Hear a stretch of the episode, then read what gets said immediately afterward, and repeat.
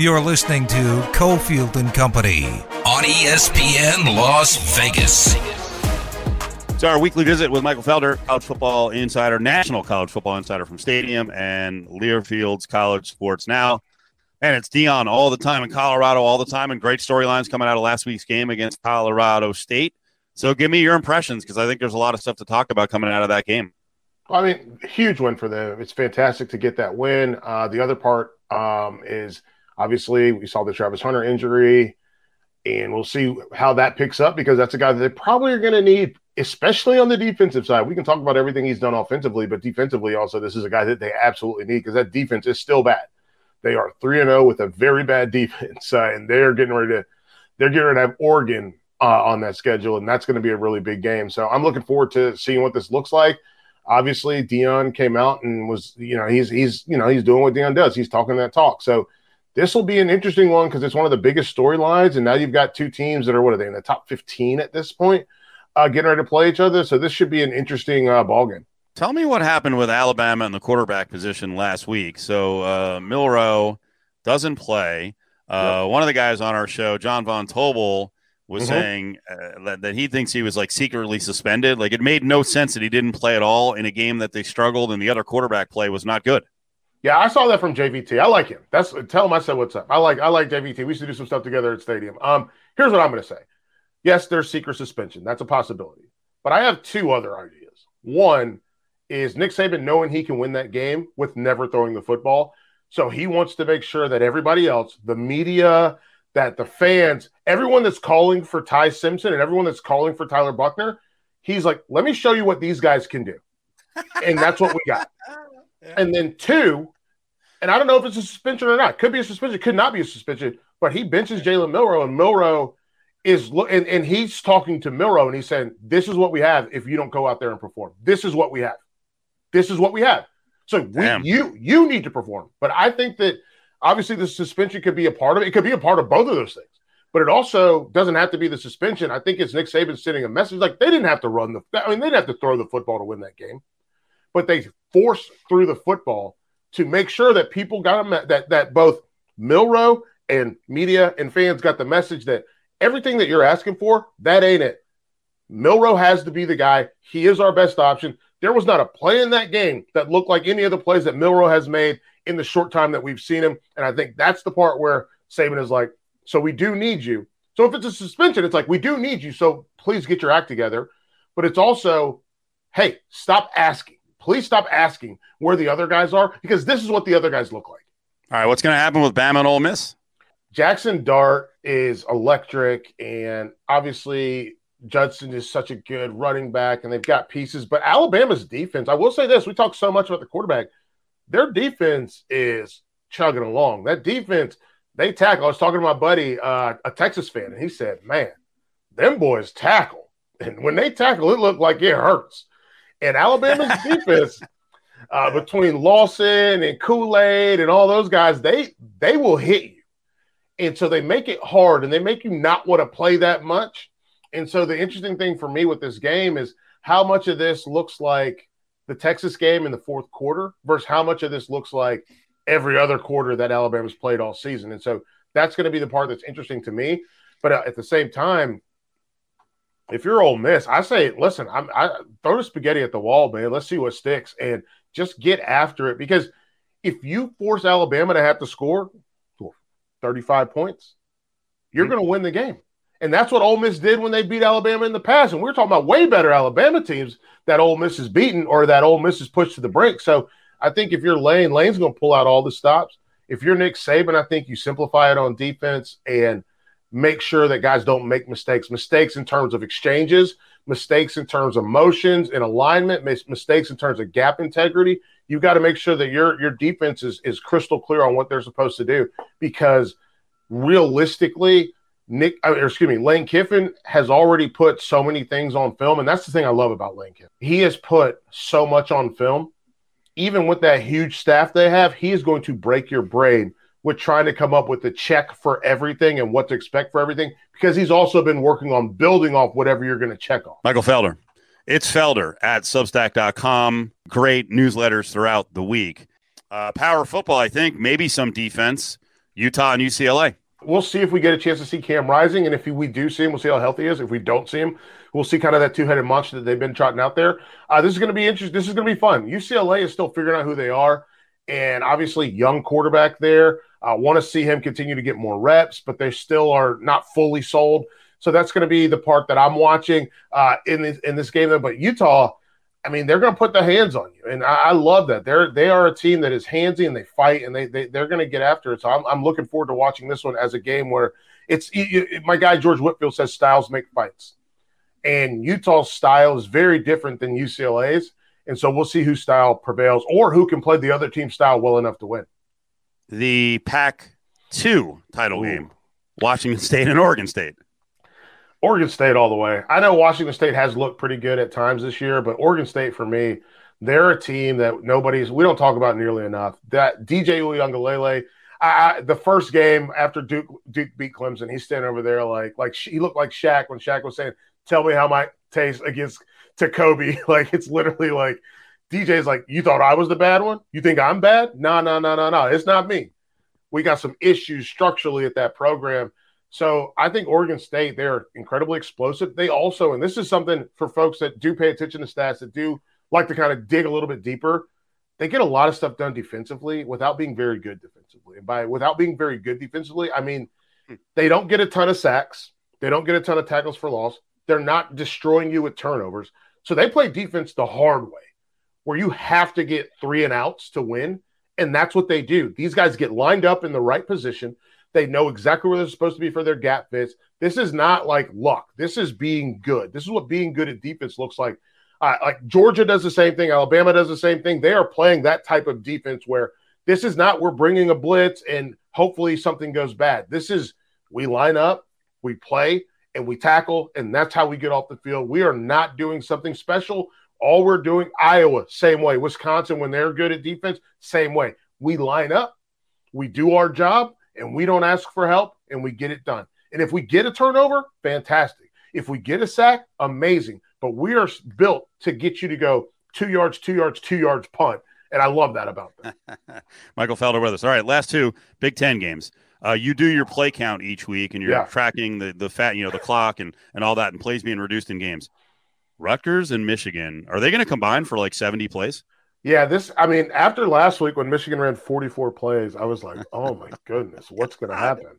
Like that was in that. Like that felt crazy. I had to go back and double check multiple times to see if I was like losing my mind. Like I was like, right. "This can't be right." 44 plays they ran? How? How? How does that make any sense? Uh, but Rutgers, I mean, this is a 3 0 Rutgers team, man. And honestly, if you're going to play any of the three from the Big Ten. I think Rutgers is probably the most comfortable playing Michigan.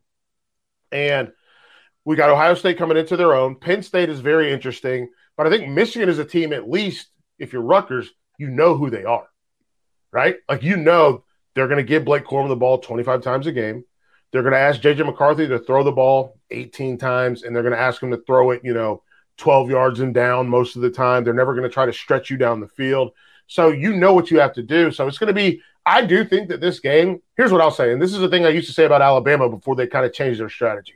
I think this is a game that can be competitive for probably 35 minutes.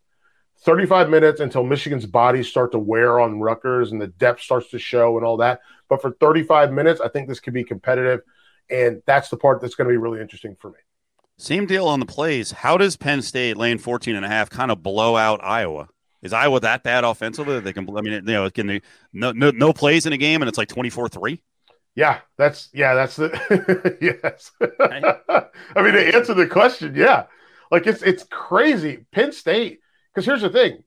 Think about what we've seen the last couple, like what we've seen out of Penn State recently, right? So we look at Penn State, and that Illinois game was not like an instant blowout. It was a slow build and then Kaytron Allen starts to wear on you and you get a little tired. I'm gonna tell you what, Iowa's gonna be a little tougher than Illinois. I don't know how much tougher because Illinois, I think, does play. They're trying to start playing good defense, and Bielema is working on that. Iowa's further along in that process, obviously, because of the continuity, the staff continuity. Um, but Penn State, their defense is going to play really good, play really well, excuse me, and that's going to slow Iowa down. That means they're going to get more chances with the football for Drew Allar. And Allar's got an opportunity. I just wonder how many opportunities down the field he's going to get. Because with Iowa, if you miss one of those opportunities, I, I, mentioned that with Oregon State, right? Two yards, two yards, two yards punt. But Iowa's the same type of defense. And it's not even two yards, two yards punt. It's two yards, two yards, incomplete pass, then punt. And that's where Iowa really kind of reigns supreme on the landscape of guys that like they don't have it. there's nobody at Iowa that's probably gonna they be a first round draft pick. And I know they had Jack Campbell a year ago. Nobody thought Jack Campbell was gonna go in the first round anyway. So it's gonna be interesting to see what the how, how they shake this out. I don't think Ohio State's as good as the last couple years, like nowhere close sure. because of the quarterback. Yes. But is, has Notre Dame closed the gap enough with their style to pull the upset? Here's the thing I think their style is different than before. And that's a Sam Hartman directive where we're looking at Sam Hartman. And I was so I was so worried because you saw that knee buckle and you saw that guy hit him on the knee.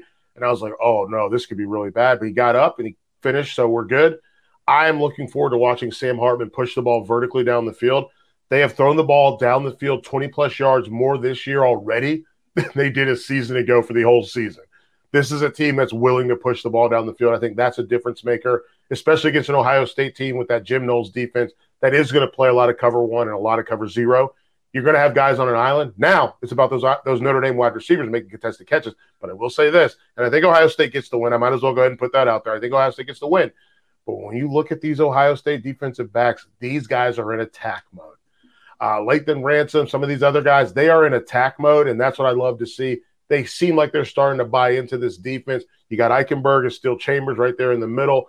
They don't have someone as good as any of the Bosa's or Chase Young coming from the edge, but they do play great team defense in that front four. Uh, even when they go to a three man front, they play really good defense. So I think they're going to be gap sound in that front seven and that back seven.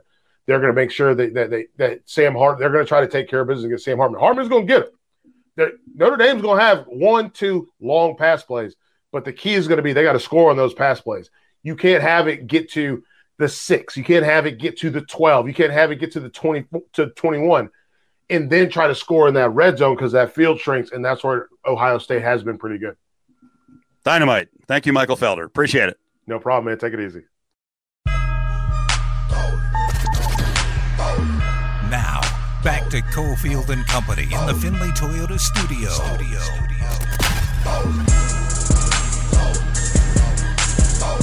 All right, good stuff there from the one, the only Michael Felder. John Von Tobel gets a shout out. You like that, John? Yeah, I was kind of surprised. Uh, I didn't think Felder uh, remembered me. So everyone knows you. If they do something with you, they know you. If they see you, they want to hug you. We saw that weird encounter with uh, who? Brett McMurphy. Yeah, Brett McMurphy. That was kind of. we were a lot closer than you. I remembered. Yeah. Um, all right, we got some uh, distressing news today. Is this official with Diggs and the Cowboys? Uh, yes, with the uh, the ACL. Yep, officially official. Uh, he is done. It looks like it's an ACL injury here, and they'll have to move forward in the season uh, without their top corner. So that sucks for a team that uh, I will repeat for anybody out there on social media that's got something for me.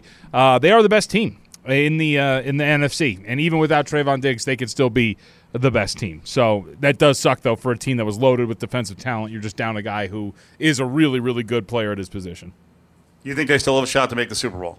Oh yeah, absolutely. I mean, one corner is not going to change anything for you, even a very good corner at that. In today's NFL, uh, where we're talking about offenses having the biggest edge, uh, you're still going to be okay in the grand scheme of things. What are we doing with Thursday night football with the uh, Giants, who will clearly now storm back to pass the Cowboys in the standings and potentially win the division? What mean, are we doing tonight? Uh, I'm doing nothing. It's right in line with what I thought it was going to be. Yeah, you know, shockingly enough, you don't have to bet everything. Um, I'll be watching, and I'll I'll look for maybe an in-game opportunity, especially like an early drive. What I like to do too in a lot of these football games is, especially if an underdog comes out, Steve, first opening drive where plays are scripted, generally you know, very very prepared for what your opponent's going to do. Early success, and then come in and bet on the favorite. So would hope for an opening New York Giants touchdown drive so you can come in and get a cheaper number on the San Francisco Giants. But outside of that, I didn't really have anything. It was right in line with where the market made it. Or, excuse me, I was right in line with where the market made it. It's what, nine and a half? Mm, ten and a half? Ten and a half, nine, yeah, ten and a half, nine and a half. The, uh, the John Von model projections at, uh, at 10.8 points. So you're right there? Yeah, right there. Does Von Model do? I guess I should call it correctly. Uh, John Von Model does it do totals as well, or that's not up to speed yet? No, no, it's not up to speed. Just sides, okay. just sides. Demond, you laughed. You put one together, huh? Put one together. Let's see it. There we go. I saw a tweet from someone that I followed today, Raheem Palmer, and he also said my model. And I was just thought, does everyone have a model? Uh, that's part of the reason why I made it. I know Raheem. How about that? I know everybody. Um, and and he does have one, and it's like a sports betting thing. It's part of the reason why I kind of wanted to do it, so I can, as I did actually the first day where it was, uh, you know, alive, where I told you guys this is my identity now, and now everything is about the model. There's a lot of people like to throw out there like according to my numbers. So it's part of the experiment. But yes, a lot of people do have a model. Okay. It is your identity. It's 100. percent It's all I. It's all I'm known for now.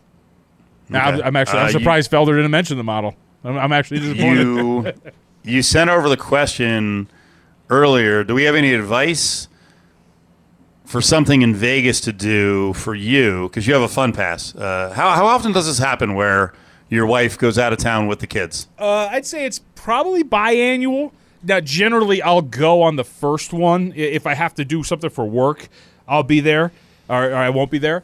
Uh, but usually around this time, around October, uh, it was actually a yearly tradition that she would leave and not be here for my birthday.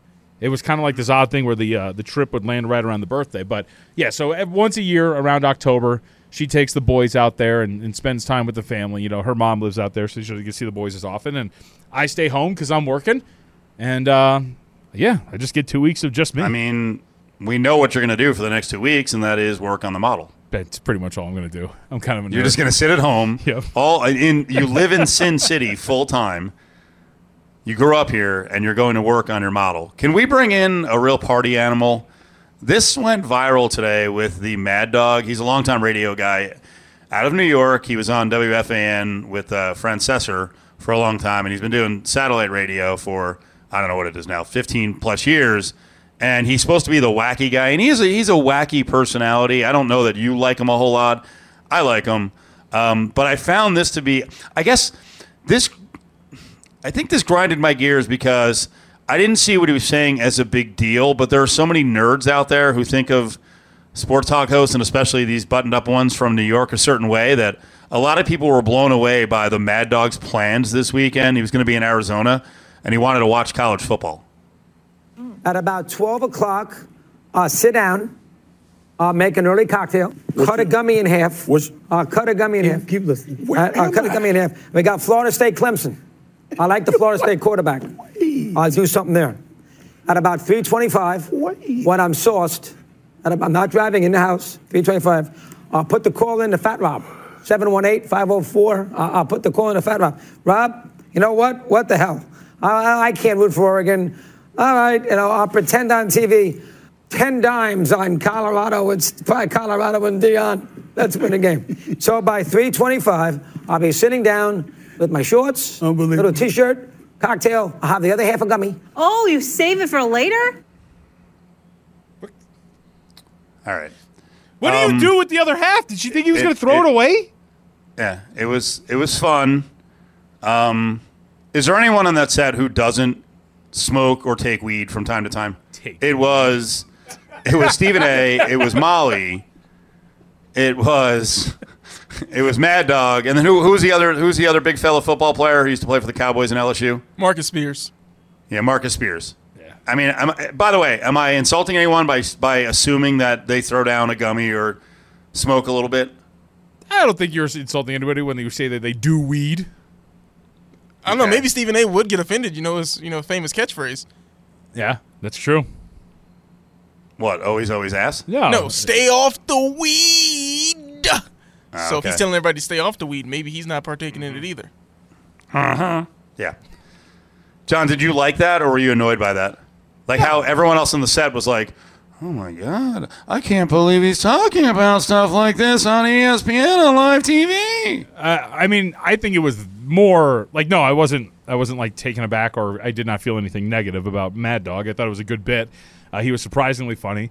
Um, he also threw in a qualifier about the shirt, about he was going to throw on a little shirt. So I don't know if he's like rocking a crop top while he's sitting at home with the gummy uh, in the He might system. be. Yeah. Um, No, I, I think it has more. I think the shock has more to do with one of two things. Um, one, you know, it's Mad Dog, an older white dude, so I don't think a lot of people are, you know, would be surprised that he partakes. Um, the other is the platform, right? Like generally, ESPN tries to like present itself as something very buttoned up, and I don't think that there's many times on that network where somebody comes on and talks about how they're going to get stoned and drink and throw ten thousand dollars down on Colorado. Say it correctly. Sauced Oh yeah, and shorts. Yeah, yeah. Sauced and short and the little sh- and the little shirt. Cut the. I just. I will say this is a rate. This audio medium, but the way he goes, like I'm going to cut the gummy in half. Like he does, like the weird hand motion. Oh yeah, yeah.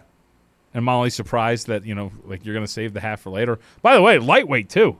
Take the whole thing. Let's go. Well, well, how big is it? I would assume. I mean, general is not that I would know. Uh, general measurement is 10 milligrams, so not going to be that much. I don't know, man.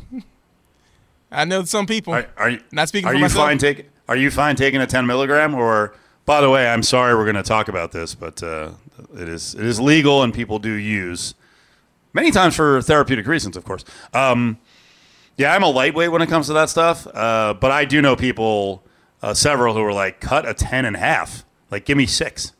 I mean, I don't know about give me six, but I you- you- I know someone who that, that they that's what they have to do.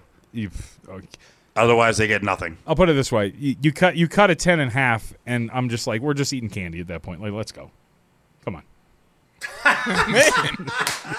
This guy over here. now you got to ch- now you got to challenge. Now you're challenging. You're challenging the Mad Dog, who's 64 year old Oh. Mad Dog. Nut up. Take uh, some more. I'll get into a cross-faded gummy showdown with Mad Dog any day of the week. He's That is- also he's also old though, so they, that probably you know what I mean. Like he probably like as I've gotten older, you know, like a, a little shot of whiskey, like I'll feel that within 15 minutes. Uh, that not that used to not be the case. So I would assume as you get older, it gets a little bit more potent.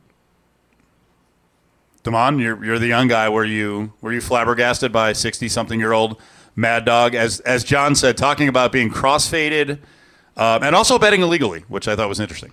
Yeah, that was the that was the funniest part to me that he's gonna call up a number, gave the guy the plug. Fat Rob, fat rob. Yeah, seven one eight, whatever the By the way, number is. not to cut you off, but also as he noted, because we didn't play in that clip, a former preacher, as he noted. So like the guy actually Oh. used to be a priest or something like that, but now he's an illegal bookie.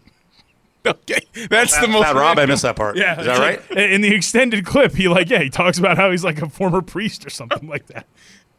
That's New York, I guess. yeah, Yeah, but I'm not surprised by it. Yeah, Ten, it- 10 grand on is New York, Colorado. right. That's that's. I'm not saying that's shocking, but I didn't know Mad Dog. ESPN must be paying good. Oh come on, he's making I think like what? Oh, that's right, Mad Dog Radio. Yeah, Well, that, but he's also, I mean, he's making what five hundred thousand dollars an episode for first take or something like ridiculous like that. It's not. It's not that. But my guess is for the year he's taking in over five mil a year. yeah, ten grand's No. nothing. Okay. Ten dimes is nothing. But I will say I did get annoyed by some of the nerds who uh, genuflect at his feet, who I think were really shocked by that. They're like, "This is what a what a what a great bit." I'm like, "Shut up." Yeah. By the way, you're right. I, that was a little bit of an exaggeration. Ten thousand dollars in appearance on first take. So You it's already- so it he- yeah. So he earned it right there.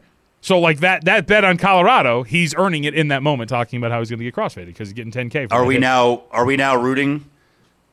Are we now rooting? Well, Uncle Luke said automatically I root against Colorado. So are we rooting against Colorado? By the way, are you betting this game? I mean, I was- Oregon 21 against Colorado. I lay 20 and a half, so yes, I'm rooting against I'm rooting against Colorado. I did Damon, not. are you going to do the right? Uh, uh, I'm sorry, Damon. Are you going to do the right thing and root for Deion? Of course, I'm gonna root for Deion. Twenty-one. Come Oh, on. that's a good point. I, fr- They're I forgot definitely we had a gonna bet cover. over under seven wins. You have to over under seven wins. Definitely going to cover. All right, putting it on the bet sheet. Put it on there. Did he say it? I just said it. I just said it. They are Ah. definitely gonna cover. Okay. You Oh, guys man. don't believe. Do you believe? I'll start the show and next Monday morning with just "Do you believe?" And then every Oregon touchdown in between.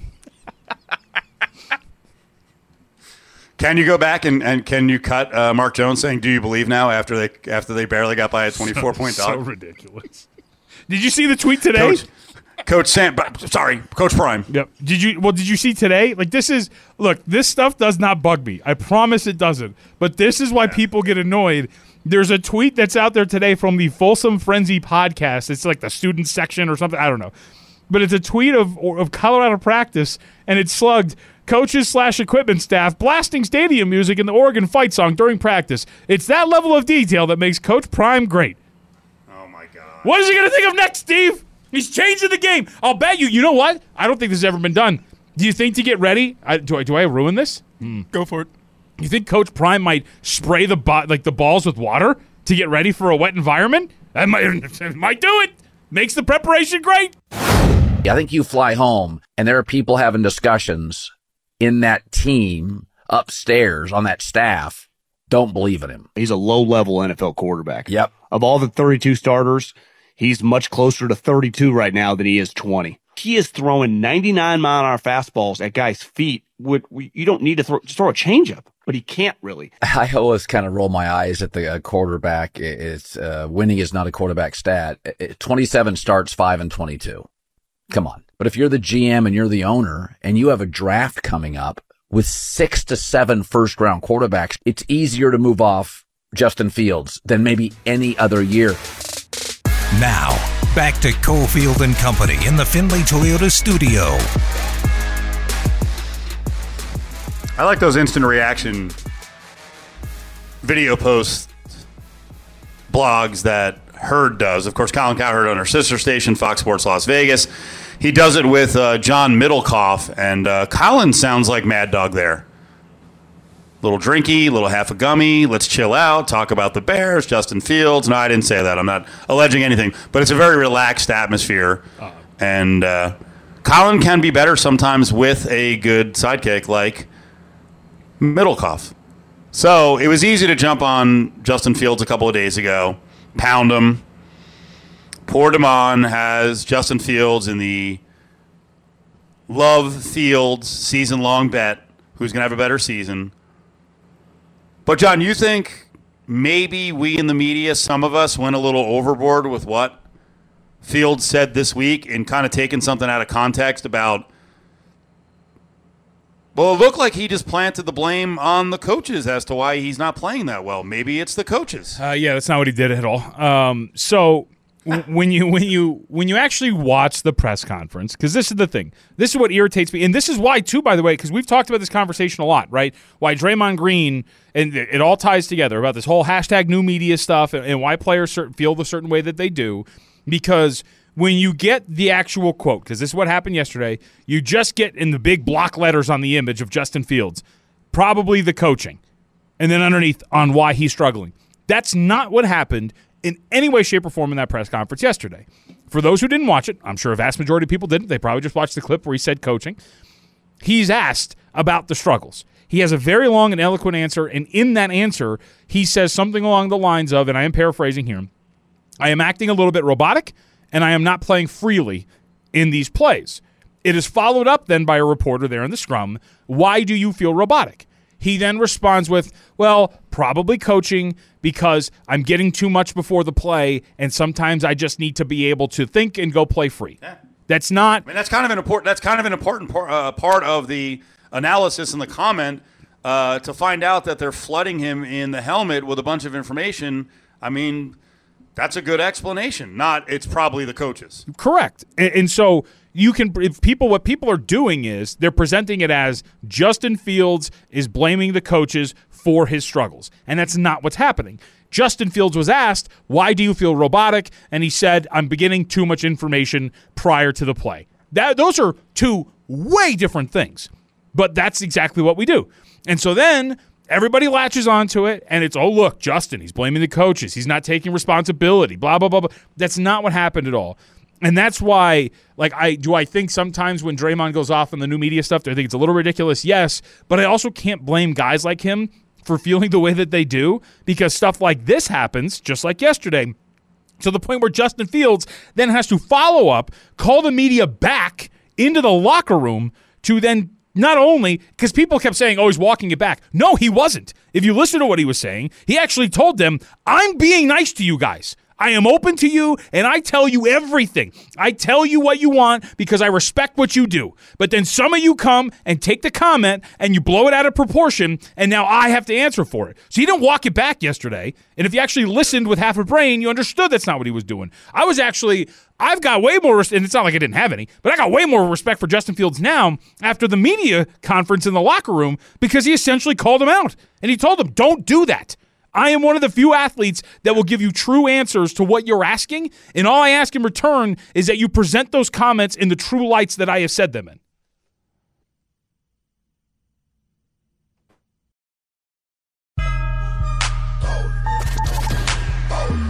Now, back to Cofield and Company in the Findlay Toyota studio. studio. studio.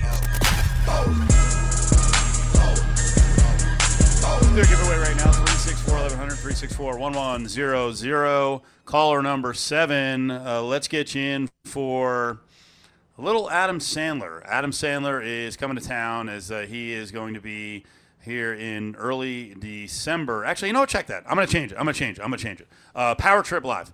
Uh, powertrip.live. Tickets for powertrip.live. It's a big show. Indio, California, home of Coachella. Three days of tickets, October 6th to the 8th. You can get your tickets at powertrip.live. Guns N' Roses, ACDC, Tool, Metallica, Judas Priest, Iron Maiden. Call Caller 7 right now. Damon's going to hook you up. 364 1100, 364 1100. John, let's continue for a second on Justin Fields. Mhm. And I don't want to go where I'm going to go. And I think you know where I'm going to go. Do you, do, do you already know where I'm going with this on the crit- the criticism of Justin Fields? Uh, I might have an idea, but I'm not entirely sure. Yeah. Um, well, I do think there's a certain group of people out there who do like to root against guys like Justin Fields, Ah, okay. and I think it, the, that number is diminishing, but I still think it's out there. And when we, unfortunately, what what happens here is we brand a lot of African American quarterbacks as just athletes who can run but can't throw, and it gets ridiculous when we we talk about guys who actually are not runners and are more you know more pocket quarterbacks, and still people will still apply those standards to those guys. Mm-hmm. And I'll I'll bring up a small example. Uh, you know, right now UNLV's got a quarterback situation. They're trying to get Doug Brumfield healthy. Um, he hadn't played that well in the first three games. I mean, one of the games was Michigan. He didn't get very good protection. Now he's injured. He's trying to mend up here. Maiava comes in, looks like a hero. So, you know, as I said, this is a tale as old as time around football. Uh, lots of fans love the backup, especially if the starter's not ex- uh, excelling. Hey, uh, the backup, right? And I got a DM the other day, and basically it said, hey, it's time for Maiava. I haven't seen anything out of Brumfield since he's been here. And I was like, well, and and actually, no, it suggested that he switches to wide receiver or tight end. Of course. I'm like, that's not going to happen. He's got good quarterback skills. He's earned the job. He's earned the trust of the coaches. Now that can change here if he can't come back soon and Maiava plays off the charts. But it's one thing. I don't know. You tell me. Are Armani Rogers and Doug Brumfield the same in terms of their quarterbacking skills? No, I, I don't think so. I, I think Doug Brumfield is better, is a much better p- passer. Ar- Armani Armani really wasn't. He really was not an efficient thrower of the ball. No, I mean he had a, like a, a rocket, like he could probably throw it through a wall, but like there was Well- no touch or nothing to it. Short passes were bad. He, he wasn't. I think the team was. Uh, the coaches were afraid to throw over the middle beyond like six yards because of inaccuracy. Deep passes were all over the place. Um, so I, I answered back. I'm like, well, I don't think he's going to switch to wide receiver or tight end. And I was gonna. I was gonna answer. I mean, frankly, if he loses the job and then has no chance of getting it back, then I think he's going to leave before he is playing wide receiver or tight end. Right. Okay, that's not going to happen. But then the one that got me was, well, I really haven't seen anything from him in terms of throwing the ball. And I'm like, well, last year he had some good moments, including logging the most efficient game as a quarterback in the history of UNLV. Uh, why do I remember that? Well, I was at the game watching, and he was amazing. Who did he pass to become the you know the one game most efficient passer in the history of UNLV? It was Caleb, right? It was Caleb Herring. So you did see it. If you choose not to remember him with a really good game passing, then that's on you. Mhm. If you choose to judge him through a certain lens, that's on you. And I think we should all stop doing that. And I'm not saying we all do that, but a lot of people need to stop doing that. No, of And- course. And with Justin with Justin Fields, I actually do think they knew what they were drafting. They know what they have. They're trying to fit the square peg into the round hole. And we've seen a lot of people talk about the straight dropbacks of Justin Fields. I don't know what they're trying to do. And the other big flaw, again, is you've got a Bears organization that had Justin Fields. The quarterback, a lot of the quarterbacks who excel in this league, who are young quarterbacks, Who is their head coach in general? It's an offensive guy. Yep. And these teams continue to try a defensive head coach with a young quarterback. Mm-hmm. And it's not the right formula. I would agree with everything that you're talking about, uh, and and also when it comes to right the dynamic, I think it also spins into what we talked about with the willful misconstruing of what he had to say, right? Because now it's like it's easy to go, oh, look, malcontent. See, he doesn't. He's blaming the coaches. It's not his fault. Like, and immediately people want to go to that, uh, and it goes along the same path that you're talking about, which is I just switch positions. He's not really a good passer. I would agree with everything you're talking about. And when it comes to the most important factor in all this, do I think Justin Fields has been very good as a passer in his time as an NFL player? No, I don't. I, I think all of the metrics would back that up. However, do I also feel that he hasn't been put in the best position possible? No, I don't. And let's go to the end really quickly. Go to the end of the Tampa Bay Buccaneers game. You want to know why the, the Bears were being mocked after that game? Because their offensive coordinator called the same play three consecutive times. An opposing player was trying not to laugh as he described it to the media in front of his locker about why they knew that screen was coming. So I don't trust the staff that is out there to put Fields in the best position possible to succeed. And that's why like I talked about this last year, Steve, when I when I when I we were previewing the Bears going into the 2022 season. I had a lot of Bears under stuff because they set Fields up for failure. They have a, he has a defensive minded head coach. They stripped the roster down to the studs. They did absolutely nothing in terms of getting this team ready to succeed around Fields. Halfway through, they add Claypool. Yeah, they go get DJ Moore, but sometimes the damage has been done. And now he's regressed as a passer. He's not comfortable back there at all. The offensive line stinks. And now all of a sudden people are going to go look around and go, ha, it's him. No, it's Chicago. It's the Bears. That organization has failed Justin Fields. And you saw it coming from a mile away. And now he's in the position that he's in. And I'll add on top of because we went to break a little early. I'm not going to say prematurely. Um, when you were talking about Justin Fields being misrepresented, when folks started going down the path of, "Hey, why are you having difficulty?" and he said, "What exactly did he say in terms of the coaches?" I don't want to say maybe the coaches. What was it? It was it was probably It the, be coaching. the coaches. No, it was probably the coaches. probably the coaching. Probably- Okay, probably the coaching, and then he mentioned he's getting a lot of stuff because he mentioned feeling like a robot out there. That he's getting a lot of stuff in his helmet, uh, in his headset, down the line that may be confusing him. And you went on a little bit of a, a media rant there, saying, "Hey, you're misrepresenting what he said." Here's the other thing that needs to happen. Most of these, well, I guess I'd have to find out. I saw Bleacher Report used it that way. Um, and I would love to know if the folks on the ground at the Bears press conference who chose to cut out the part about the coaching and what's being fed to his, his headset and his helmet, I'd love to know if some of those people are regulars. Because those of us in the media actually can police other people in the media. Now, they might not listen, but I got to tell you, I would have no problem going into a media room uh, if I'm in there on a regular basis and going, What was that? Weak sauce, dude. What are you doing? Mm-hmm. Because here's what, and, and, and, if, and if anyone listening right now is like, well, it's none of your business. No, it is my business. No, it is. If I'm a regular on the beat, because guess what happens? Guess what happens in turn? You suffer. When someone is taken out of context, then I get lumped in. Because all the time you hear it, I'm, I'm, I'm trying to remember last week who went on a rant and they were like, uh, you know, "Th- this is why I don't trust the media. I, I forget who it was. But it's like, no, no, no, no. I, I didn't do that. So don't lump me in. But here's the first step is media people have to police other media people. And and if folks think that's not their business, I, I think it is. For sure. I think it is because when you're all described in one group, uh, you need to stand out and go, I, I didn't. That's not what I said.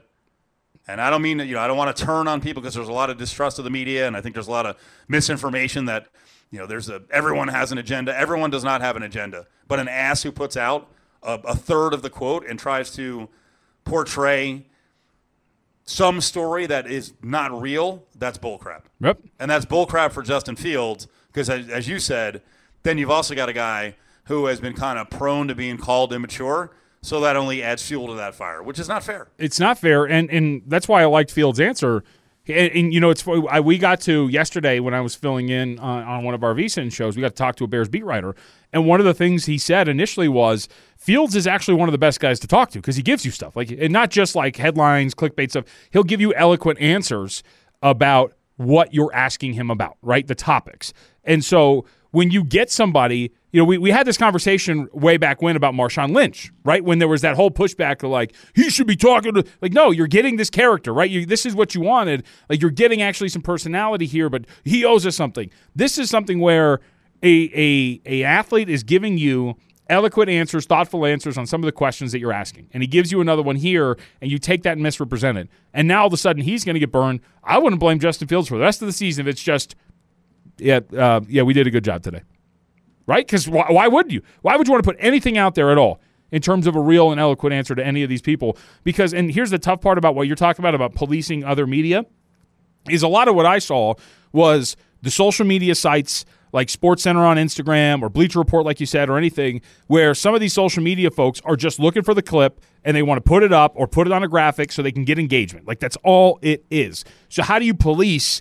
You know, I know this is a cliche. How you police the 24 year old intern who's working for the Bleacher Report social media that just needs engagement to show that they're doing a good job by cutting by taking that quote, putting it in bold, putting on a picture of Justin Fields, and putting it out there for the masses. Yep. And most of the masses now, you know, that includes us. We're in a hurry. We don't dig deeper. Uh, we get an impression off of a, a quick hit, and we run with it. And again, that's that's not fair. Now, there could be people listening right now, John, who were like, well, you know, you guys were pretty hard on Derek Carr last year. We were. Yeah. We were. And we've been hard on him, uh, kind of joking about the beginning of the season with the Saints. Congrats to Derek Carr. He's made some big plays down the stretch to close out games. His play has not been scintillating, though, and he is backed up by a defense. And that is one of the differences, and people have pointed it out. Um, was he something like one in? It couldn't have been that bad, right? I, th- I thought Duval put out a stat that he was like one in sixty-two or something when when failing to score twenty points. So the point is, the Raiders defense didn't you know nut up for him a lot uh, to allow him to win games where you know it was whatever it was. What was game one? Was it 16-15? Mm-hmm. Uh, there were a lot of games where uh, you know he could have used the backing of the defense when the offense wasn't so great. But the other thing we've we've kind of busted Derek's chops on is what he's been saying and the image he's putting forth now in New Orleans, it is very interesting. Have you seen some of his post game quotes? Because he's been pretty consistent with his approach.